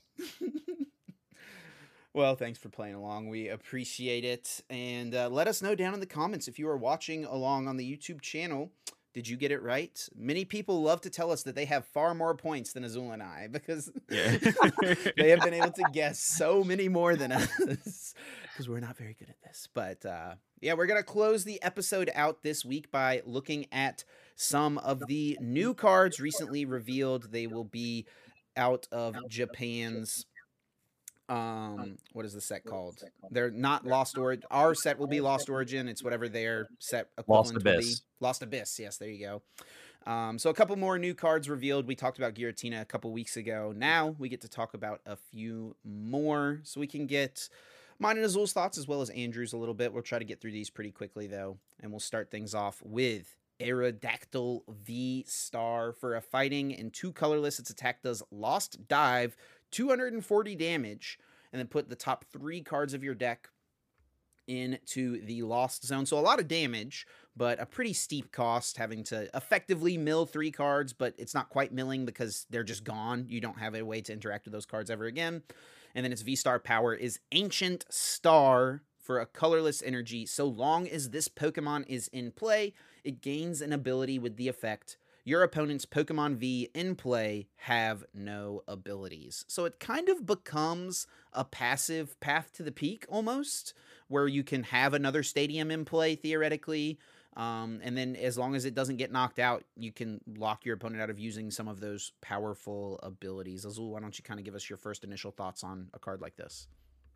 Uh, I mean, it's cool to see the continuous effect cards back. I mean, kind of continuous. It's not quite Full Metal Wall or like eight. Well, we don't want it to be ADP. Full Metal mm-hmm. Wall was pretty cool though. Um, just like kind of something like that where it's like kind of a continuous effect throughout the whole game.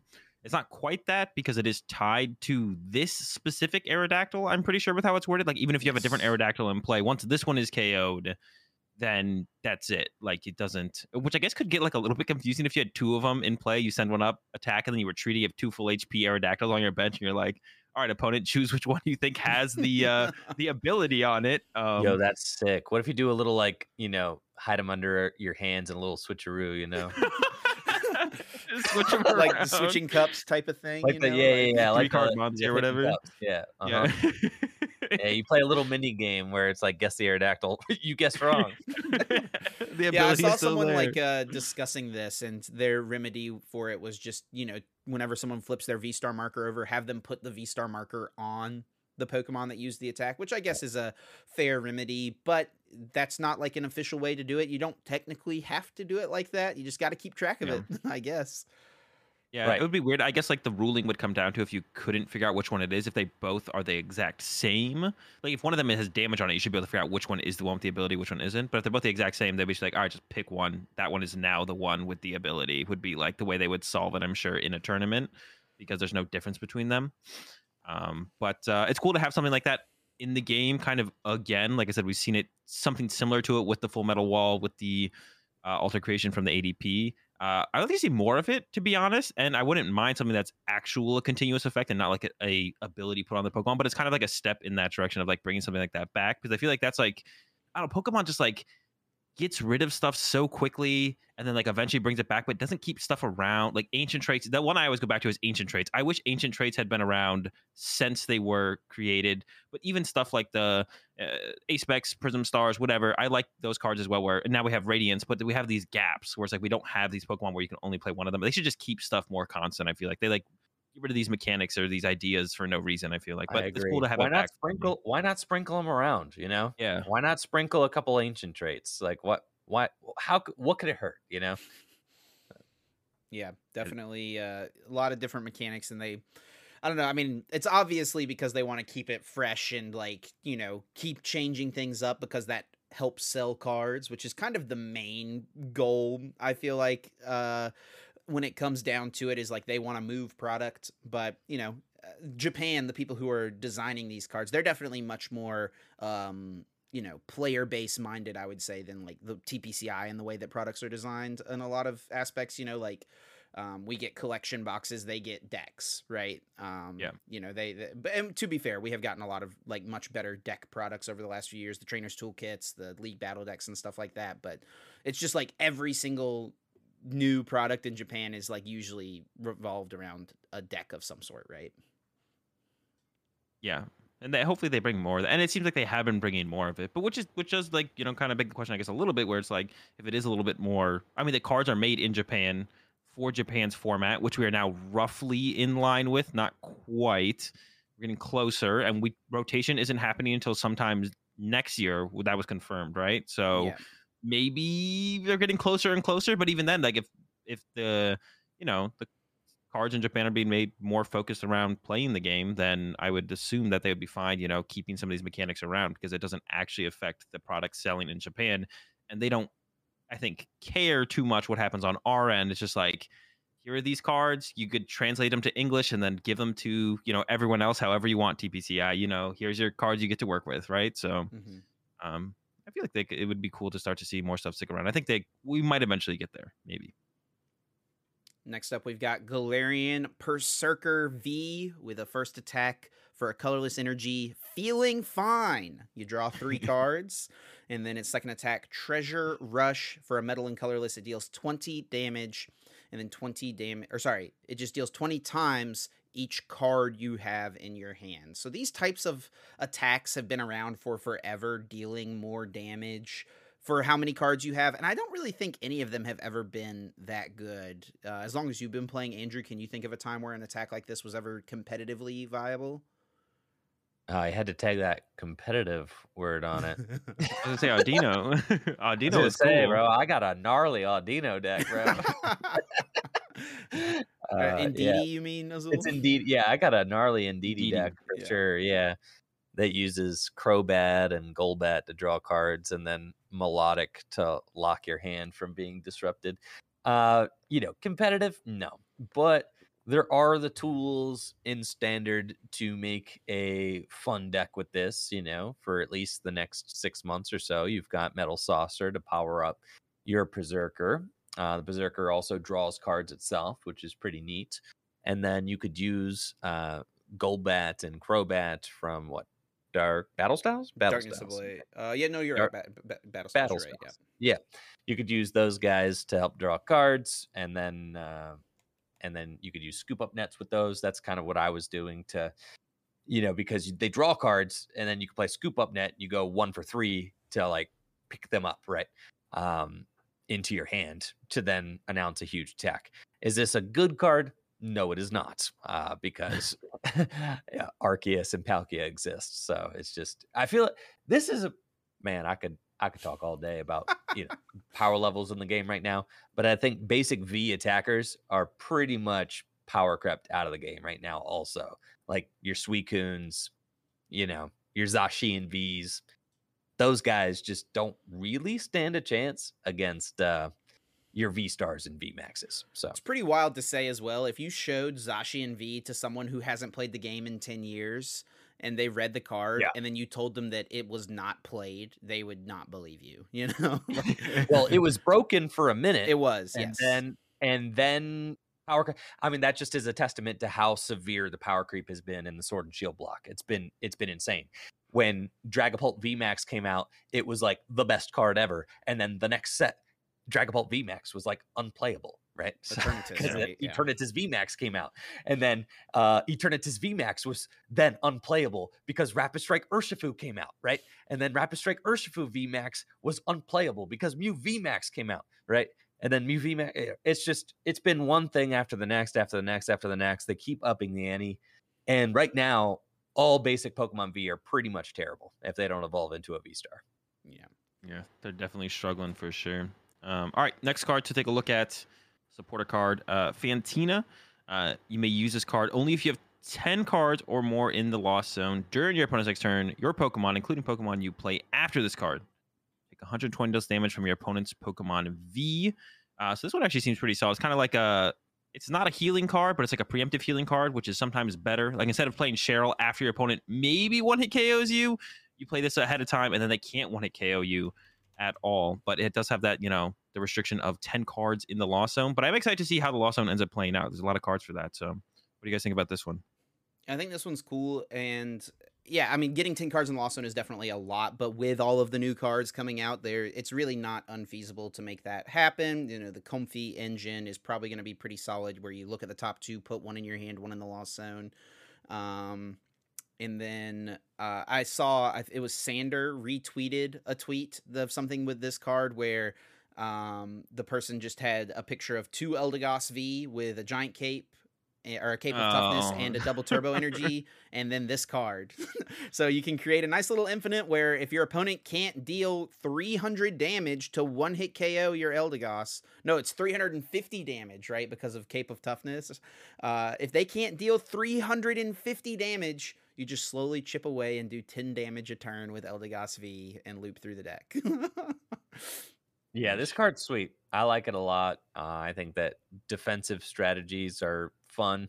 Um, I really one of the only standard decks that I feel like I have genuinely enjoyed in the last couple of years has been the Lucario Melmetal deck because I liked being able to Well, it slowed the game down, and I liked being able to like outplay my opponent by running them out of resources, right? And uh, being able to play the resource game, which is something that I feel like is, yeah, not as impactful um, nowadays in the Pokemon TCG. But I really like that, and I feel like this card pressures your opponent's resources, their ability to take knockouts, and uh, I think that that's really cool. We got a new special energy gift energy. As long as this card is attached to a Pokemon, it provides one colorless energy. And then if the Pokemon this card is attached to is knocked out by damage from an opponent's attack, draw cards until you have seven in your hand. So it is the same effect as Lucky Egg, which is a card that is legal in standard right now. It has popped up every now and then in um, one prize decks, but it's never been that good. It's like something you'll see every once in a while. And I feel like gift energy is probably going to fill the same niche as that. Something that will probably be included in one prize decks that can utilize it as a single colorless energy. Um, but that's probably about the the most that we'll see from gift energy, if I'm being honest. Yeah, I'm always a huge like I always get super excited when special energy get leaked. Like so when I saw this, when I saw a colorless special energy, I was really excited. It's okay. I, it's really good in one prize decks, but you can't really use it in one prize decks. Like the effect is super good in one prize decks, but there's no one prize Pokemon that can like actually take advantage of gift energy. So I'm always excited for special energy, but this one is like it feels like a I don't know. I'm trying to think of like a, like a mystery energy or mysterious energy, or whatever. It's like it's good and Blissey, but like besides Blissey, and that's just because Blissey is Blissey, less so to do with the energy. Sure. We've got a new Sableye here from Lost Abyss as well. Scratch for a colorless just deals 20, and then its main attack here, Lost Mine. For a psychic, you use this attack only if you have 10 cards or more in the Lost Zone. Put 12 damage counters on your opponent's Pokemon in play in any way that you like for just a single psychic energy. Now, getting 10 cards once again in the Lost Zone is quite a tall task you will be able to do it a little easier with the cards from this set but even still it's you know something you're going to be trying to aim to have done by turn two usually um, but from turn two on if you can spread 12 damage counters for just one energy on a one prize pokemon um, are we at the point where pokemon's hp is just too high for this much damage spread to be that strong or is this card pretty strong as it stands what do you think andrew yeah, man, this card's trash, bro. Stuff's got too much HP. yeah, yeah, Pokemon got too much HP now. I was talking about this on stream the other day. Like, if you compare the amount of damage Hawlucha from Furious Fist could do to a Seismitoad EX, which was the biggest Pokemon at the time, right? Uh, 180 hit points. A Hawlucha could do 120 damage for one energy to a Seismitoad EX, right? Which is two thirds of its total hit points or total hit point potential right? Here we have an extremely conditional. Now that Hawlucha's, you know, 120 damage was conditional. You had to have strong energy. You had to have uh, fighting stadium. You had to have muscle band, right? So it's a three card combo to put on your Hawlucha. This uh, Pokemon released what six, seven years later, right? Is attempting to do 120 damage for one energy, but the requirements are much steeper. You have to put uh, a sixth of your deck into the lost zone. and uh, yeah, I can spread the damage counters, but that doesn't matter when Pokemon have 280 hit points. What are you spreading the damage to? Um, you're gonna uh, 280 hit points. I mean, it's an absurd amount of hit points. So I just don't feel like this number is doing enough against that amount of HP. And decks are very much capable of just limiting their board to just the big dudes and not putting the little dudes into play. Um, so yeah, I mean maybe this card gets played as like a one of in in lost zone oriented decks to try and you know uh, maybe cheese out a sneaky play here and there where you knock out a couple of sobbles or something. But outside of that, um, I do think that Pokemon just have a lot more HP than this card is capable of dealing with. Yeah, it could be like a, a weird closer uh, in the Giratina deck. Like you miss by a little bit, they got a big charm, whatever. Use that to KO, like get through the big charm or the cape, and then you know also like pick up a Sobble KO or something. But yeah, maybe a one of in Giratina will be its yeah it's the most play it sees. Yeah, that's sure. fair. I could definitely see that. Um, and then the next set of cards, it's kind of just a few different cards to talk about. And I think that you're a great person to have on for talking about these cards, Andrew, because they might be fun to mess around with in standard, but I think the potential for them really lies in the GLC format, and that's based around this Finneon with its ocean accompaniment ability. As often as you like during your turn, you may attach a water energy card from your hand to one of your Pokemon that has the swim freely attack. So Energy Excel, pretty strong. The fact that you can do it to anywhere, it doesn't have to be on the bench like something like Frostmoth, is pretty good but you're limited into what you can attach to. So let's look at those Pokemon that have the swim freely attack real quick. We've got Seadra, swim freely. The attack just does 10. Flip a coin if heads, prevent all effects of attacks, including damage done to this Pokemon during your opponent's next turn. And then it's Hydro Shot attack. This attack does 20 damage to one of your opponent's Pokemon for each water energy attached to this Pokemon. So nice little sniping damage. You could theoretically one hit KO anything if you get enough energies on it. Um, and then Dewgong is kind of the really strong one, I feel like, with its Arctic Return attack for two colorless energy. It does, of course, also have the Swim Freely attack, but Arctic Return for two colorless. 40 times shuffle any number of water energy from your Pokemon back into your deck. This attack does 40 damage for each energy shuffled in this way. GLC, Andrew, does this seem pretty solid to you for a, a water deck? I actually think that these cards probably stronger in standard than they are in gym leader challenge. Uh, gym leader challenge, you, I mean, you have so much more time to set up your Pokemon. So a card like Frostmoth or Blastoise, uh, Blastoise from Boundaries Cross, Frostmoth from Sword and Shield base set, uh, those cards don't have limitations, and you could set them up as early as the second or third turn of the game, which uh, is just going to be a better use of your six bench spots than a card like Finneon, who can only accelerate to one single card in your deck, right? Um, so in Gym Leader Challenge, yeah, these cards are actually not as not as powerful as some of those uh, some of those more you know accessible energy accelerators. This is something that I think is really interesting with the card design, though, because this is something that they are doing now, and I think that this is something that we can kind of talk about. Is that they've printed uh, they have been steadily printing um, like easier to get into play energy accelerators, but then to try and keep them from being broken, they just tell you exactly who you can accelerate the energy to. if we look at a card like Flaaffy with its Dynamotor ability, if we look at a card like uh, Frostmoth with its Ice Dance, we look at a card like um, Cherrim, right, with its Spring Bloom ability these cards are some of the stronger energy accelerating cards that have been printed, um, you know, ever. Um, Dynamotor is like very good. You know, Malamar had Psychic Recharge, very good. Uh, the fact that we've got Rain Dancers on stage one Pokemon, right? That has never happened before. Um, but we've got it in the Sword and Shield block. And Chip, how playable are they in standard format? not great. no, they are they are not playable. Uh, and the reason they're not playable is because standard is one of the fastest, most volatile formats that it's ever been.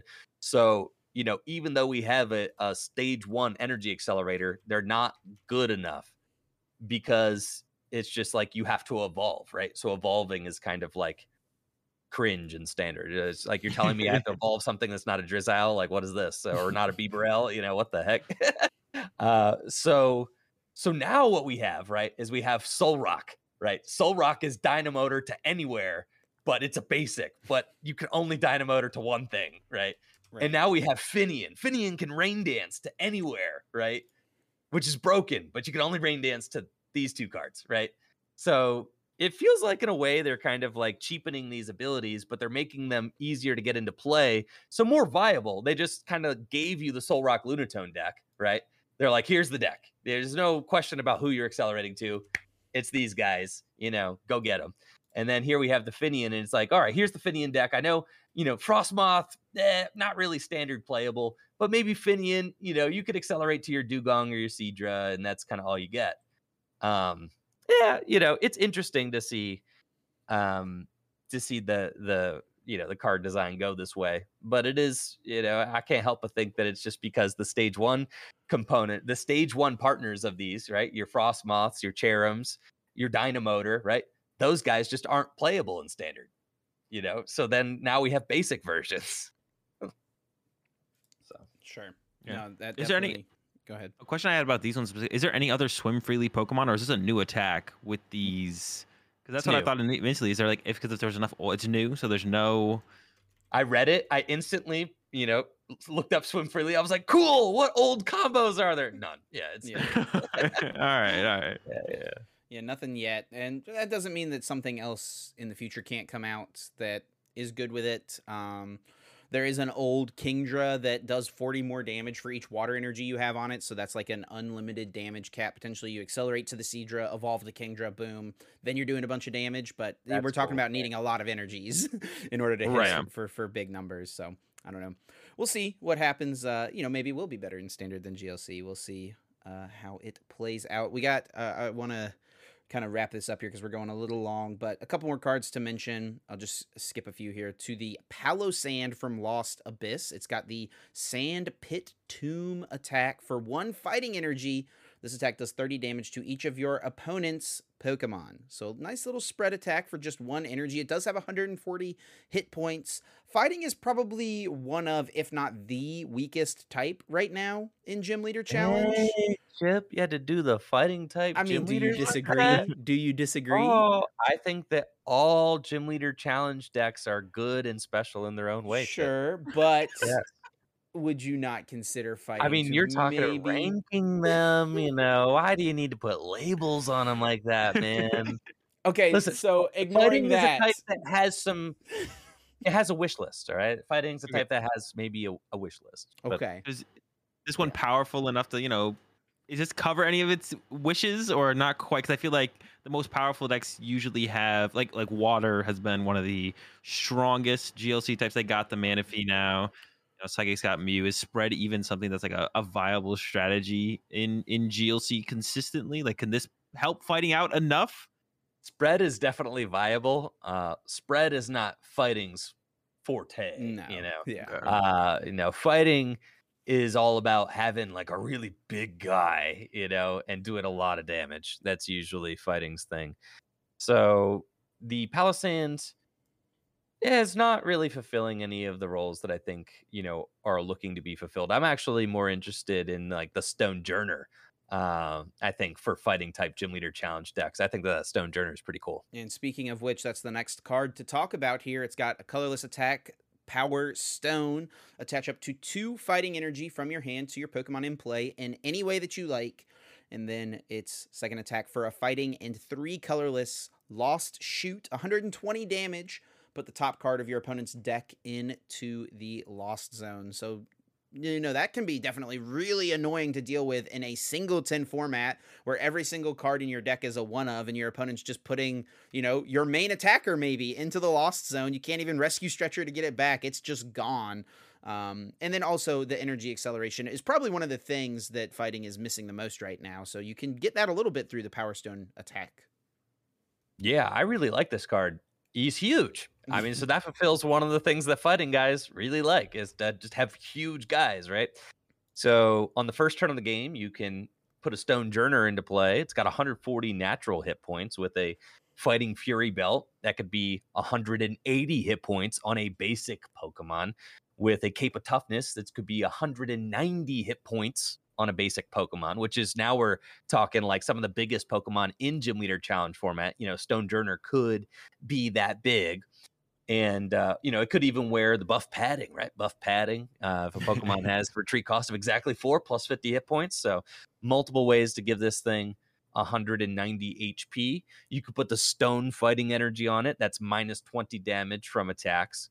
And, uh, you know, it's strong energy compatible. So, that 120 could be a 140, which means that you are taking some pretty relevant knockouts. And again, yeah, like you said, shipping off the top card of your opponent's deck to the loss zone in Gym Leader Challenge, that could be devastating. So I like it. It's a one energy energy accelerator as well. If you get it into the active spot on the first turn of the game, you can start beefing up your other attackers, and it's not likely to go down very easily since it has 140 hit points. So uh, it is weak to grass gets- which is probably a main downside to the card it does have a lot of upsides obviously but like grass is a pretty powerful type right now uh, so it go it will go down in that matchup specifically but you know just in general solid energy accelerator for sure Yeah.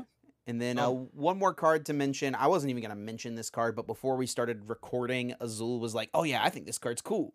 I was like, "Really? Oh, yeah. I, I, I wasn't even going to talk about it."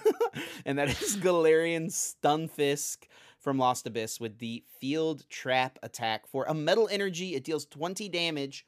And then if your opponent has a stadium in play, you discard that stadium. If you discarded a stadium in this way, discard two energy from your opponent's active Pokemon. When I see something like this, it's just got way too many, like something that relies on my opponent having a type of card in play. Usually to me, that means it's just not ever going to be that good. But Azul seemed to, to talk to us, Azul. Why, why do you think this card could be uh, could be decent?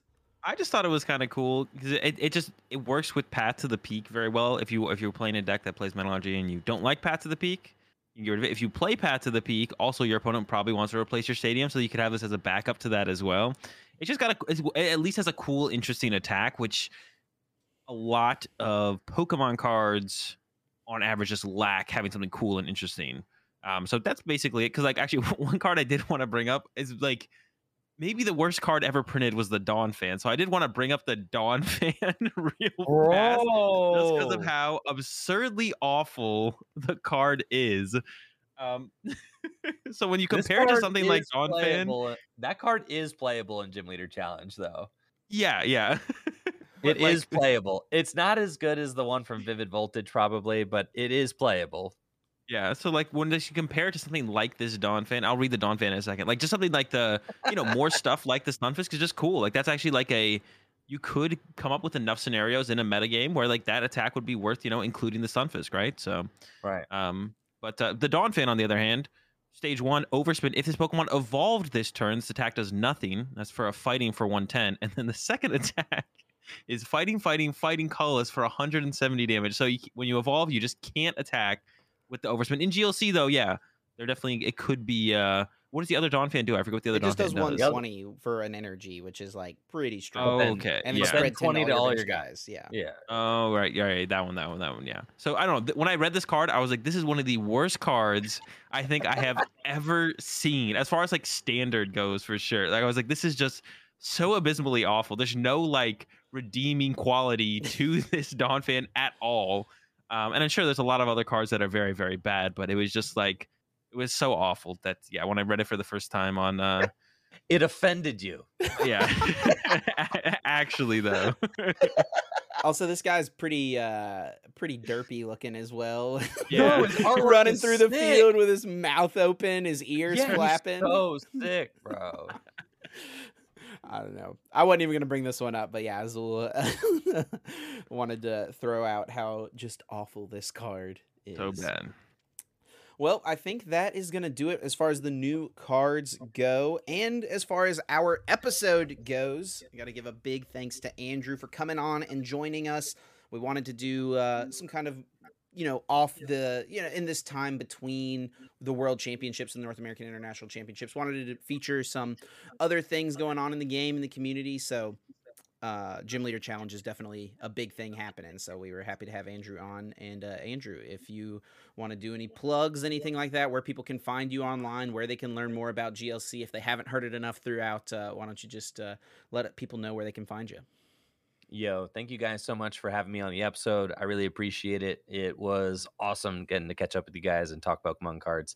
And thank you to everybody listening. If you want to check out my content, I stream every weekday starting at about 9:30 a.m. Eastern time on twitch.tv slash Tricky Gym. I'm also Tricky Gym on YouTube and enjoy friend E N J O I friend on Twitter. We appreciate it a bunch, Andrew. You can also follow myself and Azul on Twitter and all our social medias. Myself at Trainer Chip, Azul at Azul underscore GG, and also follow us over on the podcast Twitter at Uncommon underscore Energy. Yep. Thanks a bunch. If you're watching on YouTube, leave us a comment, like, subscribe. As always, appreciate the support, and we'll catch you all next week, uh, 7 a.m. Eastern Tuesdays. Tuesdays. Peace.